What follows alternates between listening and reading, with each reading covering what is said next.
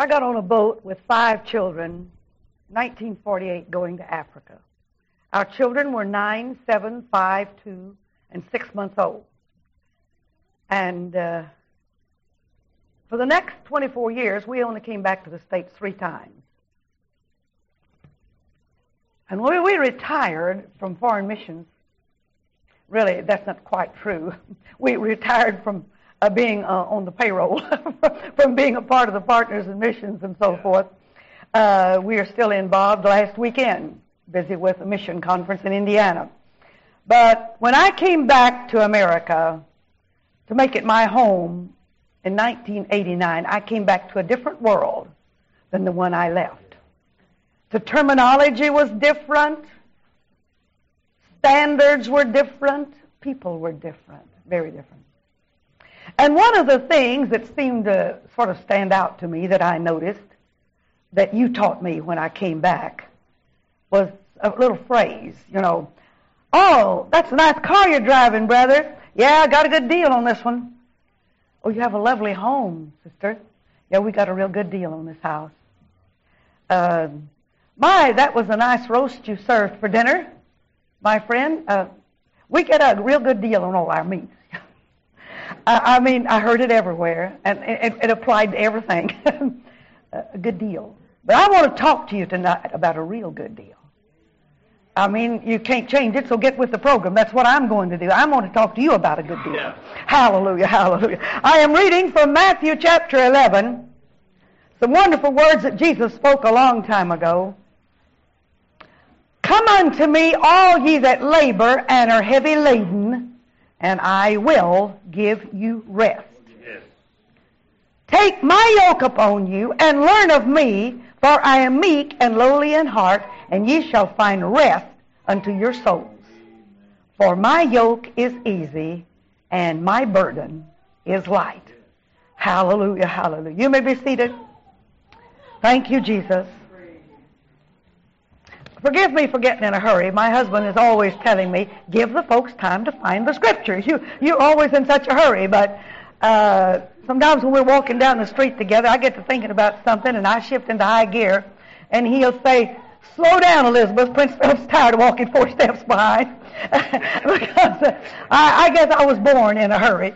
But uh, I, I am uh, feel a, a great uh, urge to tell you what God has been dealing with me about this afternoon. Thank you, Jesus.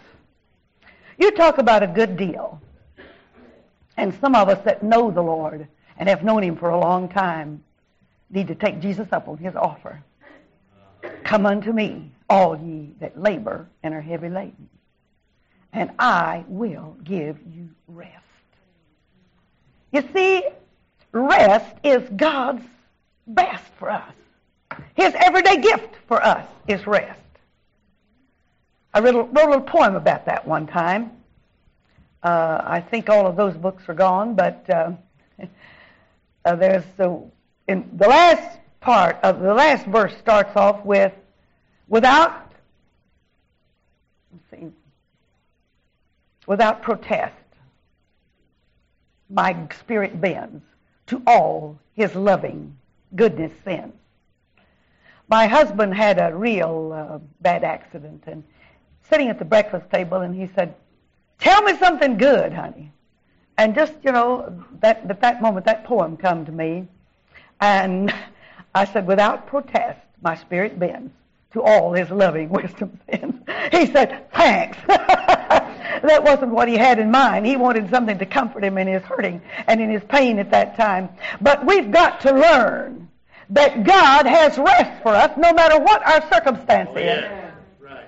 There is rest in Jesus Christ, and that is a good deal. I mean, you give Him your load, your anxieties, your fears, your worries, your complaints. Oh, that's the right word. Without complaint, my spirit bends. knew that didn't sound quite right. Without complaint, my spirit bends. We give Him all of that, and He hands us this rest. Ooh, hallelujah. Thank you, Jesus. That's a good deal. that is a good deal. And it's always available. Hallelujah, hallelujah. He said, Take my yoke upon you and learn of me. We still have a lot to learn about Jesus. My husband has a different kind of Bible that a friend gave him. Uh, what's the different about it is the margins. The, the scriptures are exactly the same, but in the margin on the, on that, and I might he might come someday and preach that sermon to you. I don't know. I'm not going to preach his sermon, but I'm just going to point out to you that in the margin of his Bible it says where it says "Learn of me," it said "Enroll in Jesus' school." There is a lot of things we could learn if we would just act. Now, don't think I've been on the way a long time and I know it all. Honey, we've all got to learn. And I am still learning. Let me tell you what. You, you know when we'll graduate from learning? When the trumpet sounds and we get out of here. That we, we're going to be learning until then. But that's a good deal. Thank God. Hallelujah. Hallelujah. Thank you, Jesus. I remember First church we pastored was in Portales, New Mexico, way out there on the plains. And you could see for a mile, just any time, you know, the daytime especially, and at night lights, you could see several miles. And we saw this prophetic figure of an old lady trudging along. She seemed to have a lot of bundles and loads, and and she'd walk a little ways and then stop and set it all down, and you could just uh, visually almost see her body heaving as she uh, tried to catch her breath, and then she gathered it all up again. And my husband says, "I can't wait to get there, and let's give her a ride." So I jumped out and. Uh, I said, darling, uh, get in the car. Let us take you. Wherever you want to go, we'll take you. She said, don't want to bother nobody. I said, it won't be any bother at all. We want to do it. And I helped her get inside, and, and I sort of arranged things around her, but I look back, and here she's got it all on her lap. I mean, there's five gallons of kerosene, a bundle of, of wood, a, a, and a big old sack of some kind, and she's holding all of it. I said, honey, put it down.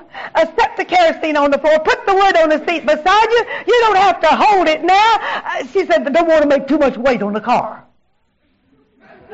Well, now the car was carrying her and her load, yeah. no matter how she arranged it. And the Lord is carrying us in our load. Yeah. He used that little incident to talk to me one day when I found myself so pressed down with so many burdens and carrying such a load. You see, He said, You come and give it all to me, and I'll make a trade with you. Uh-huh. I'll trade you my rest for all of this stuff that you're carrying. Ooh, you know, I have made an in-depth study of depression since we have a national epidemic of it. Yeah. And unfortunately, there's as much of it in the church as there is out. There is not a congregation that I stand to speak to that, that there's not a good proportion of them that's on putter downers and pepper uppers and go to sleepers and, and you see uh, and so I began to study this. And I got a revelation from God on how it starts. Are you interested in hearing it? Yeah. The Lord made me to know that every negative thought that you allow. Now look, uh, thoughts are like birds flying over your head. I mean, they can fly over your head and do you no damage. But if you let them build a nest in your hair, you're in trouble. But uh, uh, and the devil pictures his negative thoughts of us, and there's never been a more negative generation than this one. Right. And if you allow that negative thought to come in, you know, say, "Come on in, sit down in the recliner, I'll bring you a cup of coffee." Well, you're hooked. that is the beginning of depression. You've got to learn to watch out for every negative thought. Just refuse to take it in the name of Jesus Christ. Hallelujah. You have got someone who said he would take the load. Amen. What are you doing carrying it? Hallelujah. He's offered us the best deal that anybody could ever have. Oh, you know, when I think about the deal he made me, I was a wreck, a nervous wreck.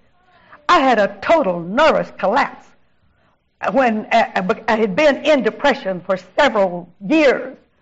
We had some tragedies in our family, and I carried the load as though I was the only one affected, though it affected all of us.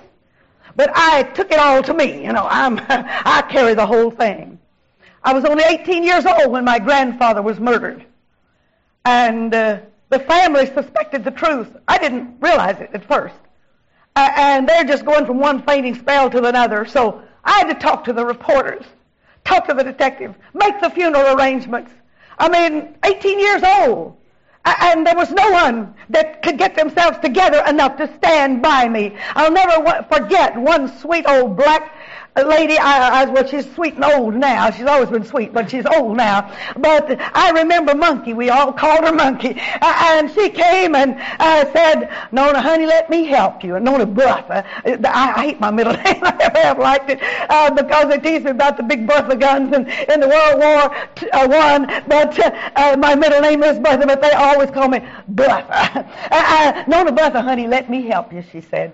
And we made gallons of coffee and gallons of lemonade and bushel baskets of sandwiches uh, for the curiosity seekers that came. Well, you know, I'm uh, your grandmother's uh, eighth cousin, and we just thought we'd come and, and give our sympathy, but they were all curiosity seekers. And uh, the whole thing was uh, on Monday before Granddaddy John got shot uh, I walked in the kitchen. I was staying with my grandmother. She lived in town. They weren't separated, but uh, she lived in town and he lived on the farm. And he'd come in as often as he could, and she'd go out there part of the time. And but I just staggered into the kitchen early that morning, and Granddaddy John had already driven the 20 miles to town and was there. And there was a half a gallon fruit jar full of gold pieces sitting on the table. And he said to my grandmother, Sue, I know how you love money and I just got a feeling something's going to happen to me, and I just want to show you what you're not going to get. I'm going to dig so deep that if you dug to China, you wouldn't find it. I'm going to bury it. And then they looked up and saw me in the door, and he cussed me and t- told me to get out. And that was just the beginning uh, of a lot of terrible things that happened. In the end, I learned that my own father had hired a black man to kill his father. And I only found out the whole truth in the last 10 years of my life, and that is that my grandfather was planning to murder his whole family. And my daddy knew that, and that's why he did what he did. Still no excuse, but as it ended, since my mother felt this, she knew it. God showed her. And my grandmother felt it, and every member of the family, and so they, they were unable to do anything, and all the weight fell on an 18-year-old girl. And then just six months later, I lost my brother two years younger than I. Also died as a result of a, a man robbed him and injured him so that he died two weeks later. And he was the dearest thing in this world to me. We were so close. We had uh, been together as just little kids when our mother was so sick that she couldn't do anything. I took care of him. I raised him, and I was only two years older than he was. I was 18 and he was 16. Six months after my grandfather was killed, my brother died as a result of an accident. And all of this, but through his death also, my mother was so devastated, and the whole family. And again, I was the strong one. I made the arrangements. I took care of the phone calls. I did everything that had to be done, and then fell into a depression so deep that that uh, it was uh, unreal. Uh, it, this went on for two years, and finally at college I collapsed. It all caught up with me, uh, and uh, the doctor said that my condition was so serious that nothing could be done. In fact, they gave me 36 hours to live. Uh, he, they thought I was unconscious, but I heard the doctor tell my daddy, "Take her home and let her die in the arms of her mother. She will live about 36 more hours. Her whole body is shut down. She has no body functions left." And so I went home to die. But thank God for a praying mother who knew how to pray for a backslider. You know, I, I, because that I nearly went out into eternity with empty hands. It makes me all the more determined to preach to you. Get those hands busy reaching out for Jesus Christ. Because every little thing you do for Him. He gave me a choice as life left my body that night as I was dying. I'd call, the last words I said was to my fiance, who's today my wonderful husband. I said, call my mother, have her come and pray. That's the only hope there is for me. And then, you see, the lights had gone out for me. I kept saying, turn on the lights. The lights are on, but I couldn't see them. And I knew this is it. And I felt life leaving my body. Seemed I was hanging on to a ledge. I don't often tell the story. Didn't really plan to tell it tonight, but God knows. I'm holding on to a little ledge of life, and it's breaking, and I know I'm going to fall. If you're here tonight, you don't believe in hell, my friend. Let an eyewitness of hell tell you how terrible it is. Because I saw it. I heard the screams of the lost. And I knew I was falling into it. And I knew that's where I deserved to go because I'd been disobedient to God. I'd run from Him, refused to do His will, refused to listen to His voice. And as my handhold broke for the first time in my silly, foolish young life, I realized how precious the name of Jesus is. And in my spirit somewhere, no more breath in my body, my heart had ceased beating, but I whispered his name. Then it seemed I'm not falling so fast. And I thought, let me say it one more time before I hit that fire, because then I know I will not be able to ever again say that name. And when I whispered it the second time, he reached out his loving arms. Oh, you talk about a good deal. Just calling his name twice. Now, my mother did not hear me pray, did not see any change in me, and if I had not come back, she would have grieved me as lost. But I looked into his face, and he said, I have forgiven your ugliness, your stubbornness, your unwillingness, your disobedience. It's all forgiven. You can come to my house to live. I love you. I said, Jesus, you are so wonderful to give me that chance. But he said, you will come with empty hands. I meant for you to bring many souls. I meant for you to do a great work for me. But you have stubbornly walked your own way. I said, if you'll just let me go back, just let me go back. I promise you, I'll go where you want me to go. I'll do what you want me to do. I will be what you want me to be. I made a good deal that day. He let me come back. And I've traveled around this world preaching the gospel, up and down America. And as long as there's strength in this body, a lot of our friends say, you people are so foolish, you're silly. I mean, you, you've got this nice home, uh, uh, and God even stepped in and paid for it for us. I'm, I could not believe it. I still can hardly believe it. To think we're not pay, even paying, making payments. God paid for it for us in a remarkable way. But said, why don't you stay there and enjoy it? But you see, I remember a promise I made. God, I'll go wherever I can. I'll do whatever I can for you. Because I found out that this life at very best is so short. Oh, go out to a graveyard and walk around and see how many young people and babies and small children and people cut down in the prime of life are there. And don't think that you are exempted. You know, time is a very strange thing. I always, after I've had these five sermon weekends, or sometimes it's more, sometimes less. I guess this is a four sermon one. Uh, I, I want to relax, and I like to read old Reader's Digest. And this friend of mine had some old ones, and I picked up an old one. Now I wish I had written down the year and the month. Because I read an article that really opened my eyes to something that I never understood before, and maybe I can help you with it.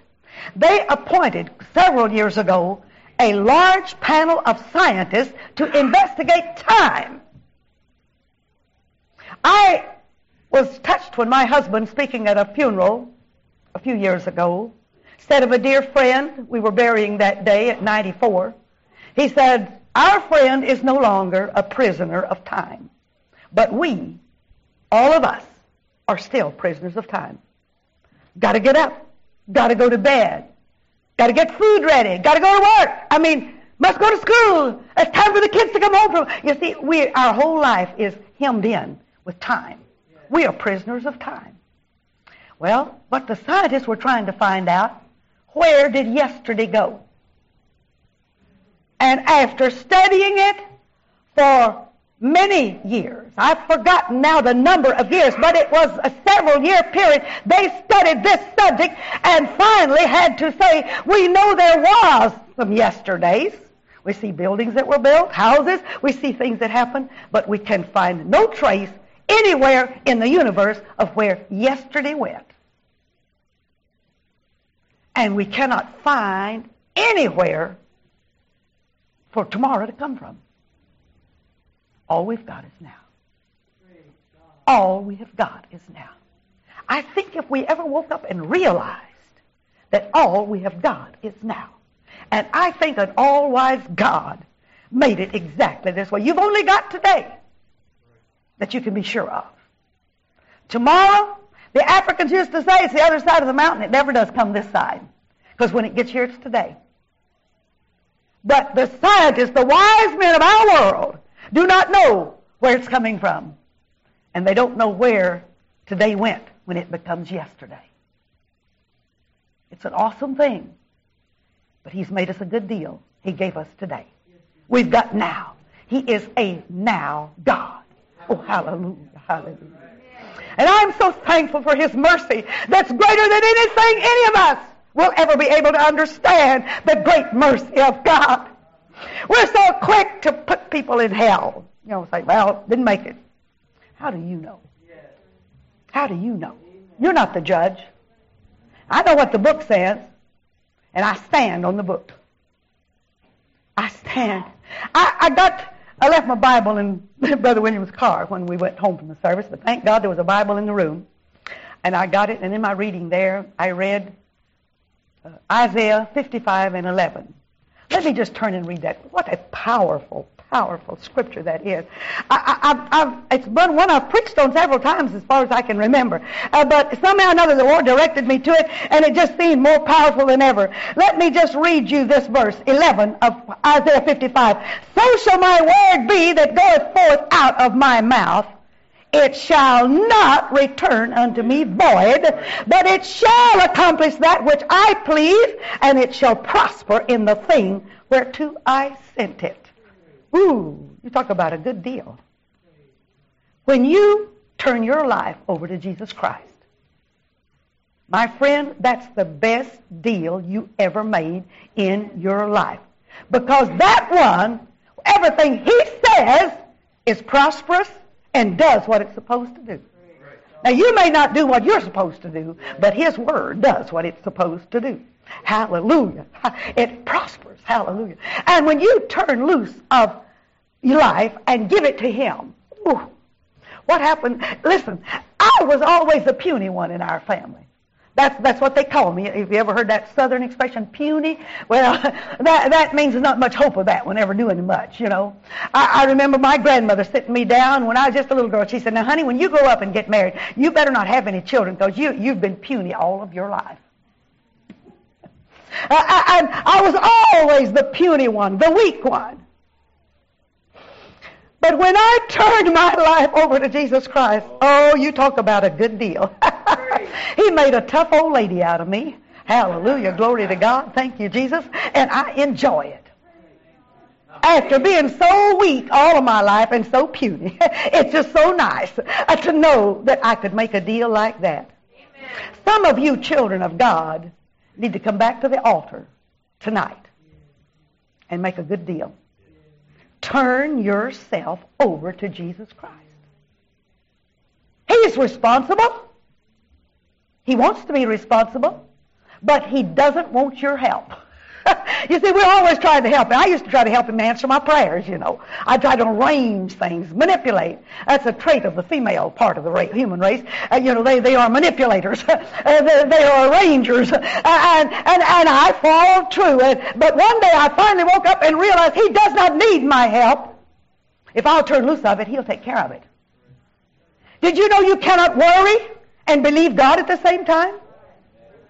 You cannot be troubled and concerned and upset and negative and then have the blessings of God and see God do. You are hindering God doing what He wants to do. Many people hinder their own healing. I remember a sweet lady that had diabetes, and I have seen diabetes healed several times. I mean, totally healed. And this sweet lady come up to my husband, and my husband said, Do you believe Jesus can heal you? Yes, Brother Freeman, I believe he can heal me, but. And my husband started praying. He didn't even notice the but. And he started praying. But now, while my husband's praying, she says, You know, sometimes I go into a coma. it's just so terrible. I, I, there's so many things I can't eat. Now, she's not even planning to get healed. She just wanted somebody to complain to. There's a lot of people when they go on their knees, they just want somebody to complain to. You know, the, the real basic fact is you don't even want deliverance or healing or help. The Lord showed me one day, you know, here in this pulpit, yeah, I saw it from sitting over there, is this little bottle. Uh, this is commanded by the Word of God. Hallelujah. And that makes it sacred because God said we're to use it. Hallelujah. And with that, we put the most powerful name in all the world. And then you come up here to get prayed for. a big deal. And you turn around to walk away and you say, still got the pain. Didn't work. And you've just had a formula of applied, that, applied to you that cannot fail. God said, I heal all of them. But they turn loose of it. They don't hold on to what I do. Oh, come unto me, all you that labor and heavy laden. I will give you rest. He's ready to give you everything you need if you're ready to surrender totally and completely. Oh, hallelujah. I had crippling arthritis. I had it so bad. I mean, it struck me suddenly. I was lifted a pot of beans off of the stove and dropped it. Just the strength went out of my hands, especially my thumbs. You try to hold a hot pot with just your fingers, can't do it. Uh, you talk about doing a war dance. I mean, I danced all over the kitchen trying to get away from hot bean soup, uh, the juice of the beans, uh, and I didn't miss all of it either. Uh, and uh, oh, then the pain started. Oh, it started in my thumbs, and it slowly went to every knuckle and uh, it was really bad. And then it got in my elbows, and then it got in my shoulders. And I met our doctor friend downtown one day, and he said, "Freemans must all be doing good. I haven't seen or heard any from many of you in a long time." I said, "Well, Doctor Kessel, it's just me." I told him my story, and he fell to my hands. He said, "Look, I don't have to do anything else. I can tell you quickly. You have got one of the worst forms of crippling arthritis." He said, "Has it got to your shoulders yet?" I said, "Just started in my shoulders." The agony is so bad at night. He said, You that can't take any painkillers, you better get that church to pray. Well, what he didn't know was every service I trotted up to, please pray for my hands. please pray for my hands over and over and over. Three and a half years of it. I mean, I know they hated to see me coming, but I, I was determined. I mean, you know, if praying's going to do it, I, I'm going to get all that prayer I can. Amen. But one night, I'll never forget it. The power of God hit that service. And man, I'm not really much of a musician until the Lord get, falls on me. And man, then I can tear a piano up. I, I could used to. I don't know. I don't know if I can even play one tune down. I haven't even touched one. And well, I did sit down and play just a little bit, just in my husband's request few days ago. But uh, I, I, I don't ever play anymore. I don't have time, and I never was too good to start with. But that night, I want you to know, I was enjoying, and that piano was just having a time. And we sang the same chorus about 35 times, I think, and sinners run to the altar, and, and backsliders prayed through, and people got their healing. It was just powerful. And the devil leaned over and he said, now when you just play for an ordinary service, your hands hurt so bad and your arms hurt so bad you can hardly stand it. You are going to die with pain tonight. I got so aggravated at the devil threatening me. I got up and went over there to where my husband was standing with a young preacher, and I said, I didn't come to be prayed for, I came to be healed.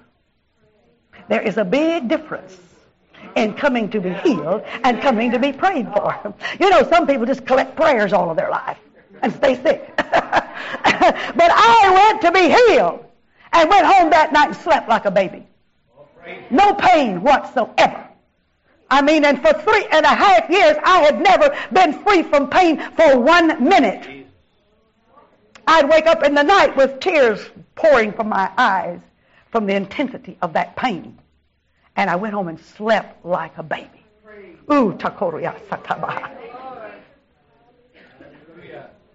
One month later, I woke up in the night.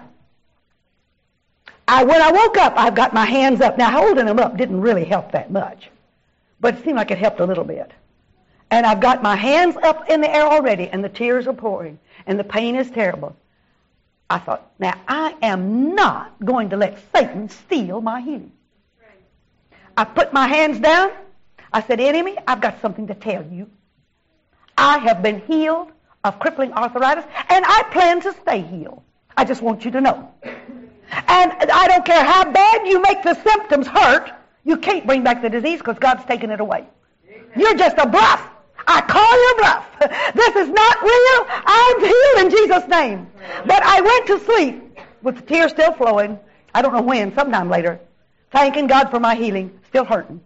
Woke up the next morning. Pain is gone. It stayed gone for six months. He came back again six months later. He came back again a year later. But every time I gave him the answer. You know, this book talks about fight the good fight of faith. Oh, yeah, yeah. If you'll begin to fight the good fight of faith, my friend, you'll find out what a good deal it is. Oh, Hallelujah. You know, I look at my hand sometimes, and he let two or three knuckles stay enlarged just to remind me what he's done. Ooh, hallelujah. I have no arthritis. I have no rheumatism. I have none of that. I got the victory over that and, and a good deal with Jesus Christ. Hallelujah. Uh, and He's the only one that I know that can do that. Medical profession cannot do it. They can do a lot of things, or they try to do a lot of things, and some of them help and some of them don't. But everything they do for you, what helps you one place hurts you another. I learned that before I ever went to Africa. I was working to learn midwifery in the obstetrical section of the hospital. Worked there for quite some time. And uh, I, I remember this was 19, must have been 44. It's quite a while ago, day before yesterday. And uh, the, the, the nurse told me, you know, the doctor's got a new drug, and they're going to try it out the first chance they get. Uh, I said, well, what is it? And they said, uh, they call it a saddle block. That's what they called a spinal block when it started out, was a saddle block. And here this 15-year-old girl staggers in off the street in labor, pains every five minutes, and every time she got a pain, she just started scratching and cursing.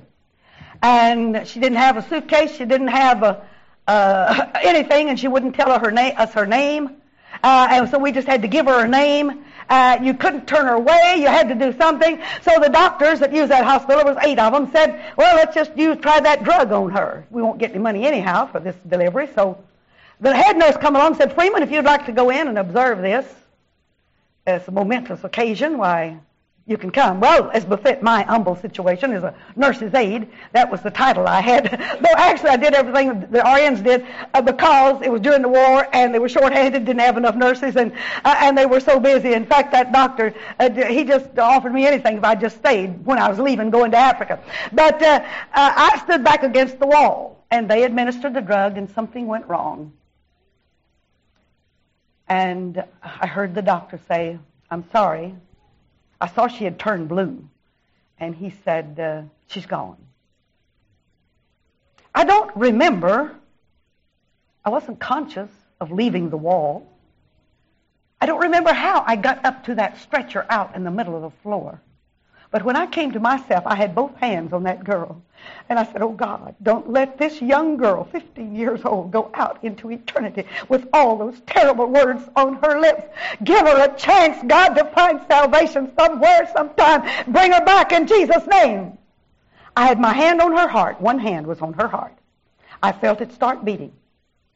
And then she sighed. And I decided I better get out of there. I did.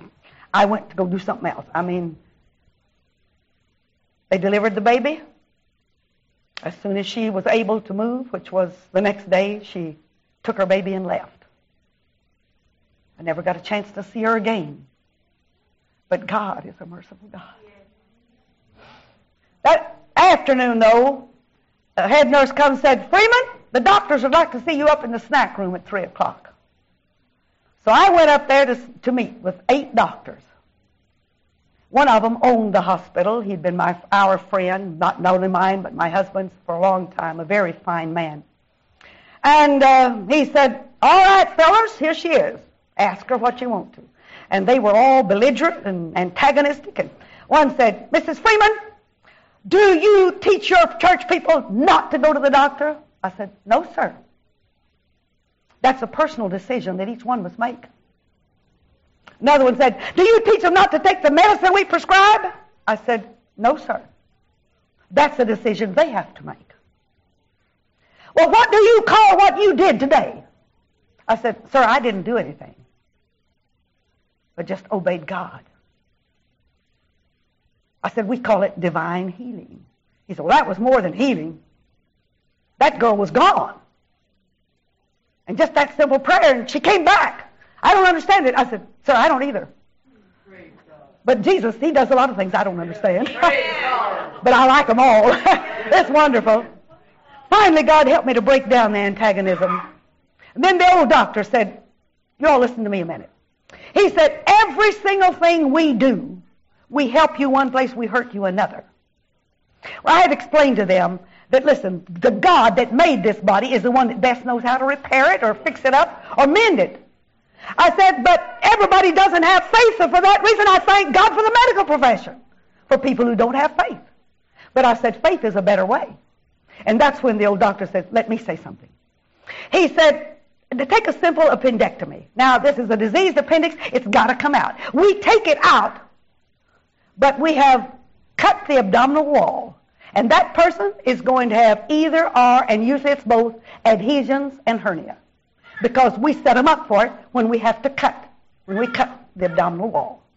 Even if we only make a small little incision, we have still violated the abdominal wall, and they will pay for that. Every single drug that we give does one good thing and several bad things. And they began to go down the list. They said every time you take an antibiotic of any kind, penicillin, it just come out. And they were just getting something else, another antibiotic at that time. He said everyone that goes through anybody's body damages their kidneys. We set, we give them uh, antibiotics for a kidney infection. We're setting them up for the next infection.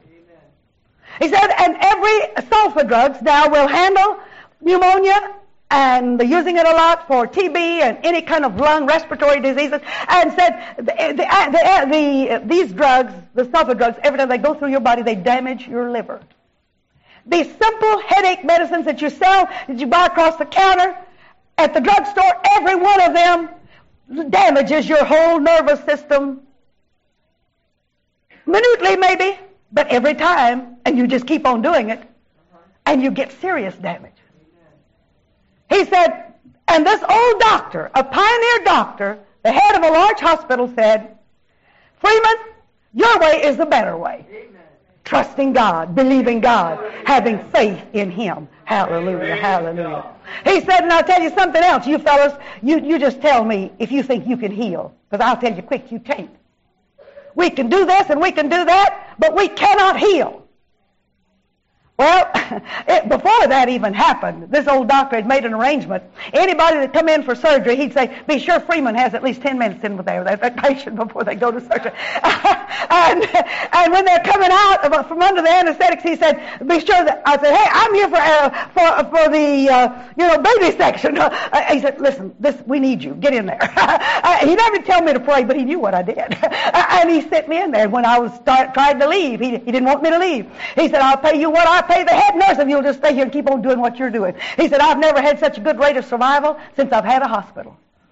Glory to God. Hallelujah. Thank you, Jesus.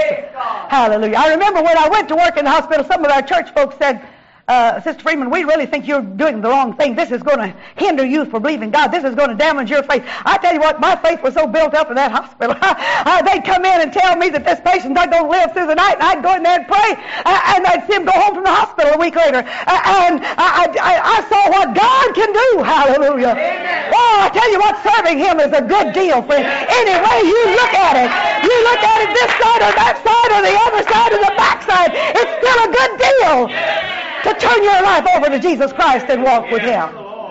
Now let me just show you a few little things that, uh, you know, uh, our church quite some time ago, in the beginning, I guess, decided tobacco, cigarettes, tobacco in any form is wrong.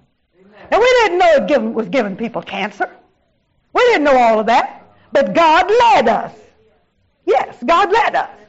And of course, we preach against drinking alcoholic beverages. And uh, both of those have terrible physical consequences for anybody that uses them. I mean, you damage your own body when you use alcohol or tobacco. And then a few years ago, we come out against television. Now, a lot of us sneak around and go to the unsaved kin folks to look at it and all that kind of stuff. And but uh, let me tell you what I read a statement by a doctor this week and it was in a magazine that they left from, had for me to read on the plane. And this doctor said, if any human being understood what TV has the power to do wrong and against them, none of them would allow one in their house. Now this is a man high in the professional. It wasn't a religious magazine. It was the in-flight air magazine. And here they quoted this doctor as saying, if people only realize what television, you are bringing a dangerous thing into your home if you have a television.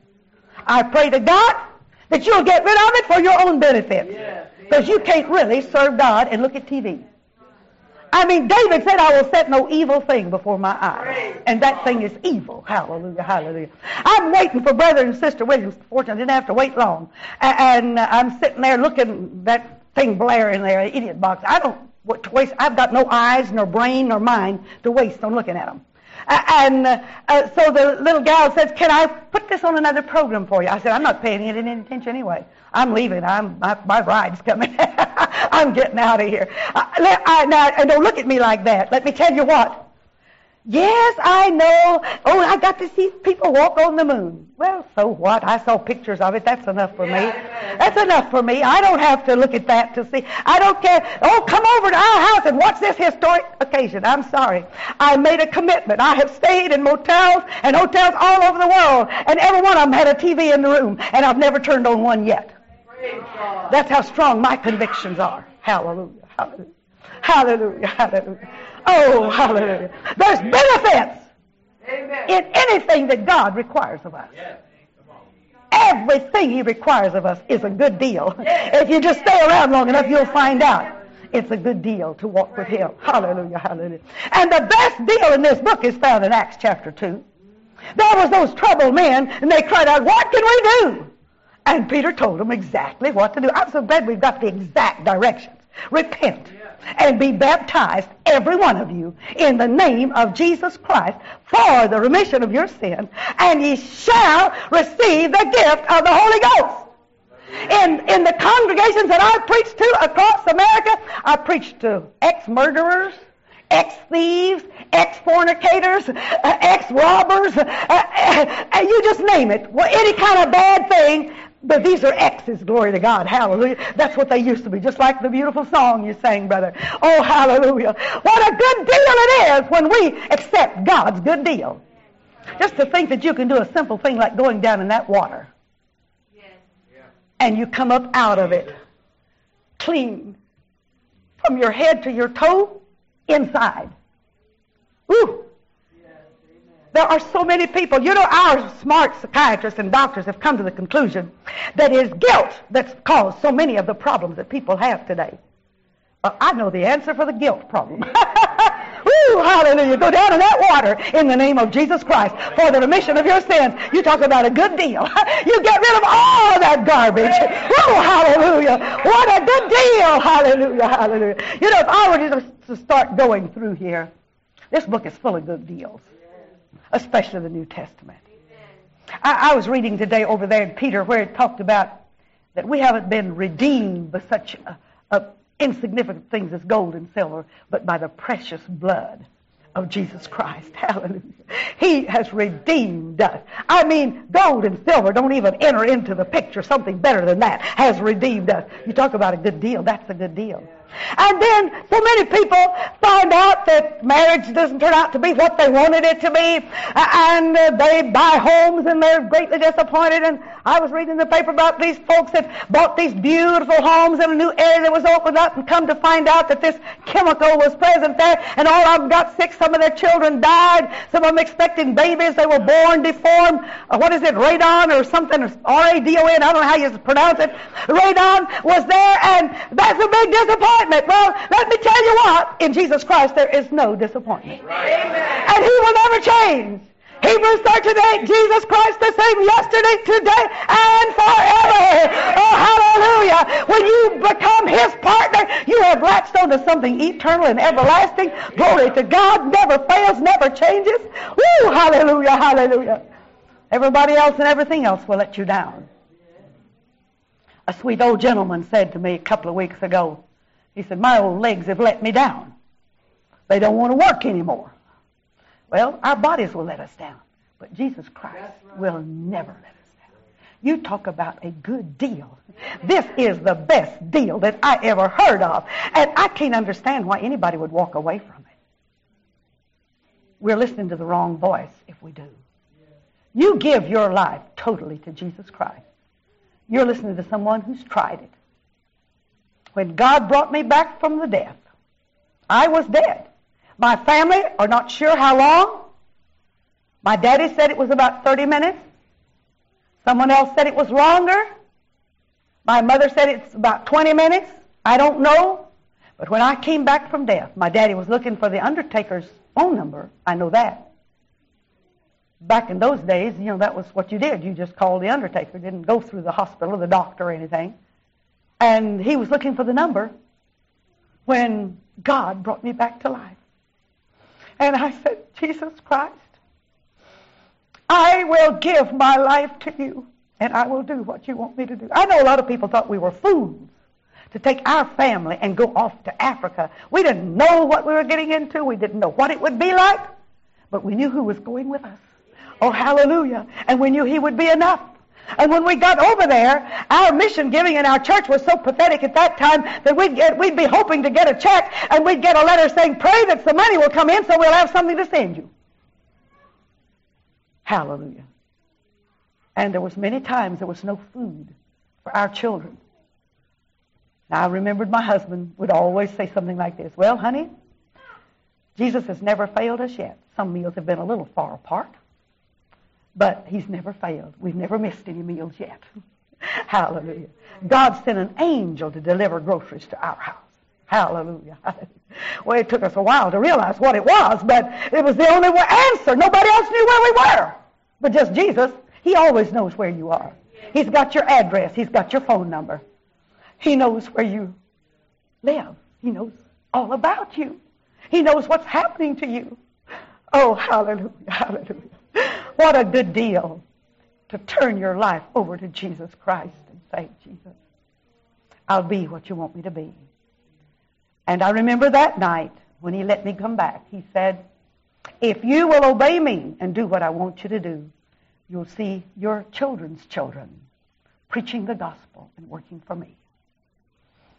We went to Africa in August this year for two weeks counselors for a group of 31 young people the first week and 34 the second week.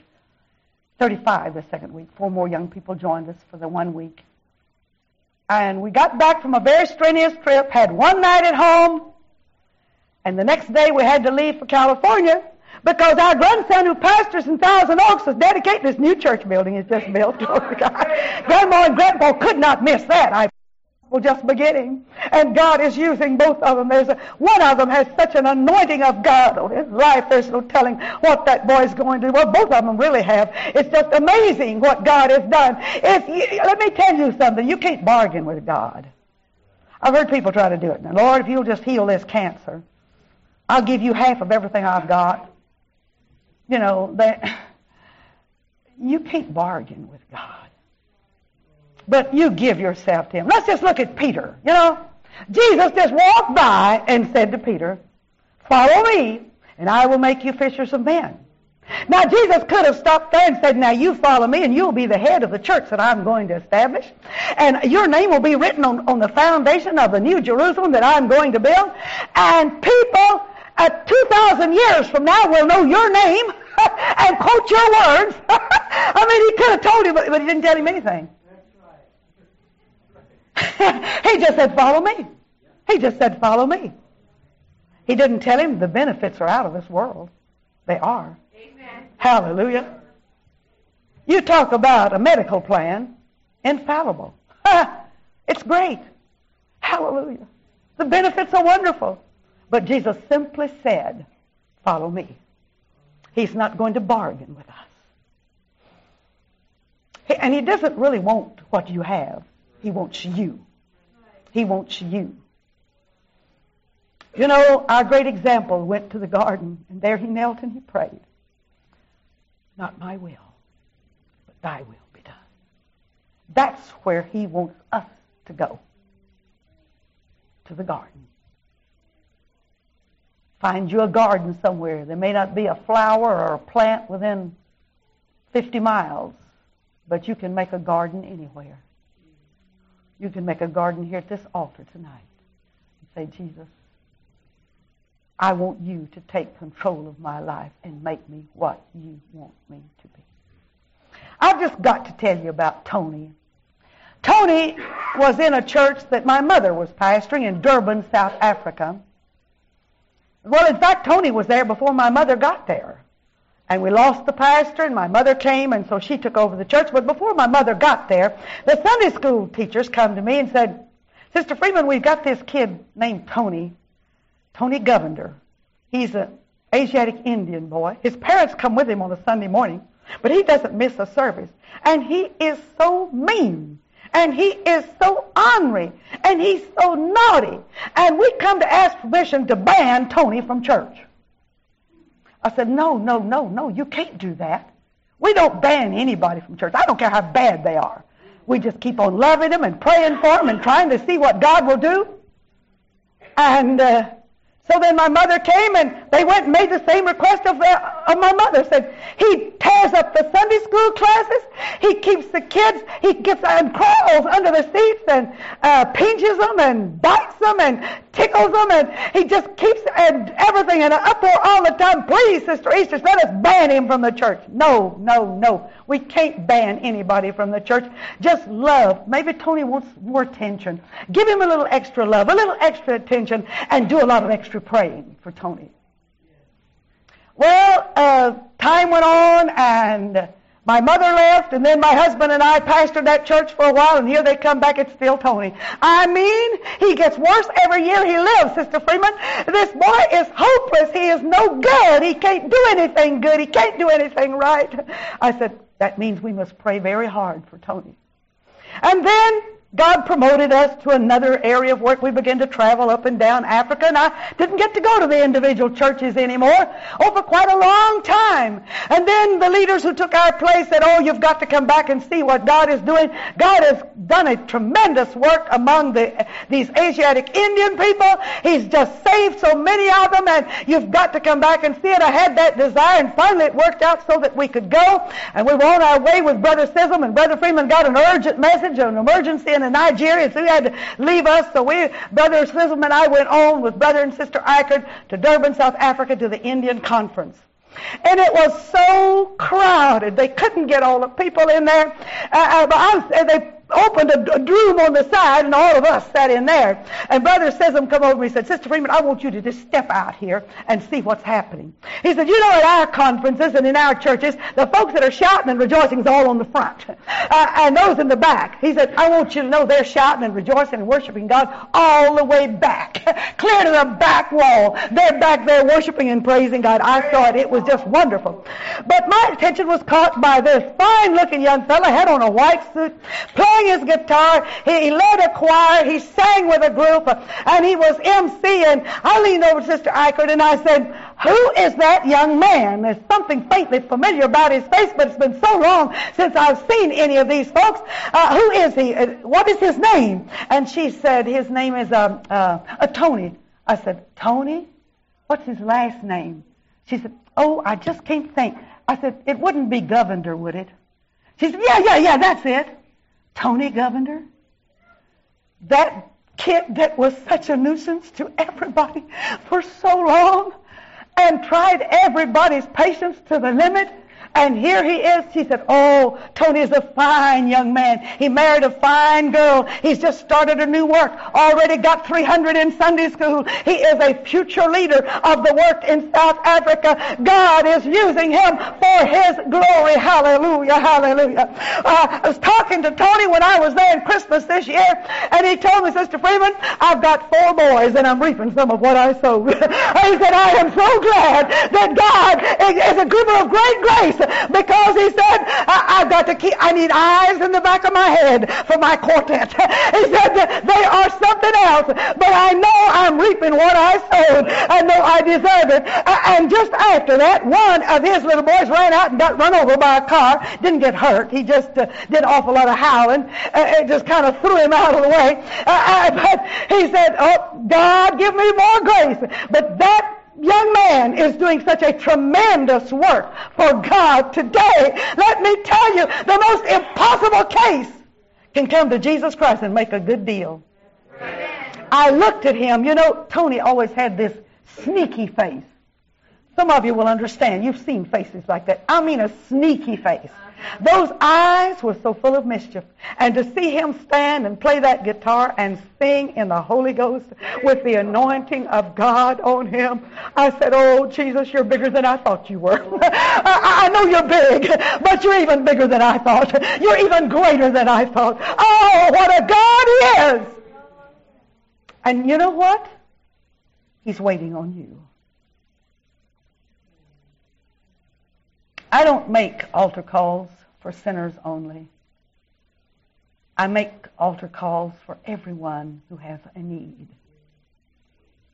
And if you've got any kind of need in your life, Jesus Christ is waiting. He's reaching out loving arms toward you. You don't see it. I feel it. I can almost see it. But I feel it. He's reaching out his arms of love to you. And he wants you to make a good deal tonight. Would you stand with me, please, right now? Would you bow your heads? Close your eyes. There was a young man that came running to Jesus one day. He was so anxious. He ran to get to him. And then he said, Good master, what must I do to inherit eternal life? And Jesus, talking with him, loved him. But he saw this young man was wealthy and he loved his money. There's nothing wrong with having money, but it's wrong to love it. And so that rich young ruler made a bad deal. He turned and slowly walked away, the one who had come running. What are you going to do tonight? If I were in your place, knowing what I know, I would run to Jesus. I would hurry. I wouldn't wait. You can come now. I want us to keep our heads bowed. Those of you who do not feel like you have a need, you don't have to come. But if you have a need, Jesus is waiting up here to make a good deal with you.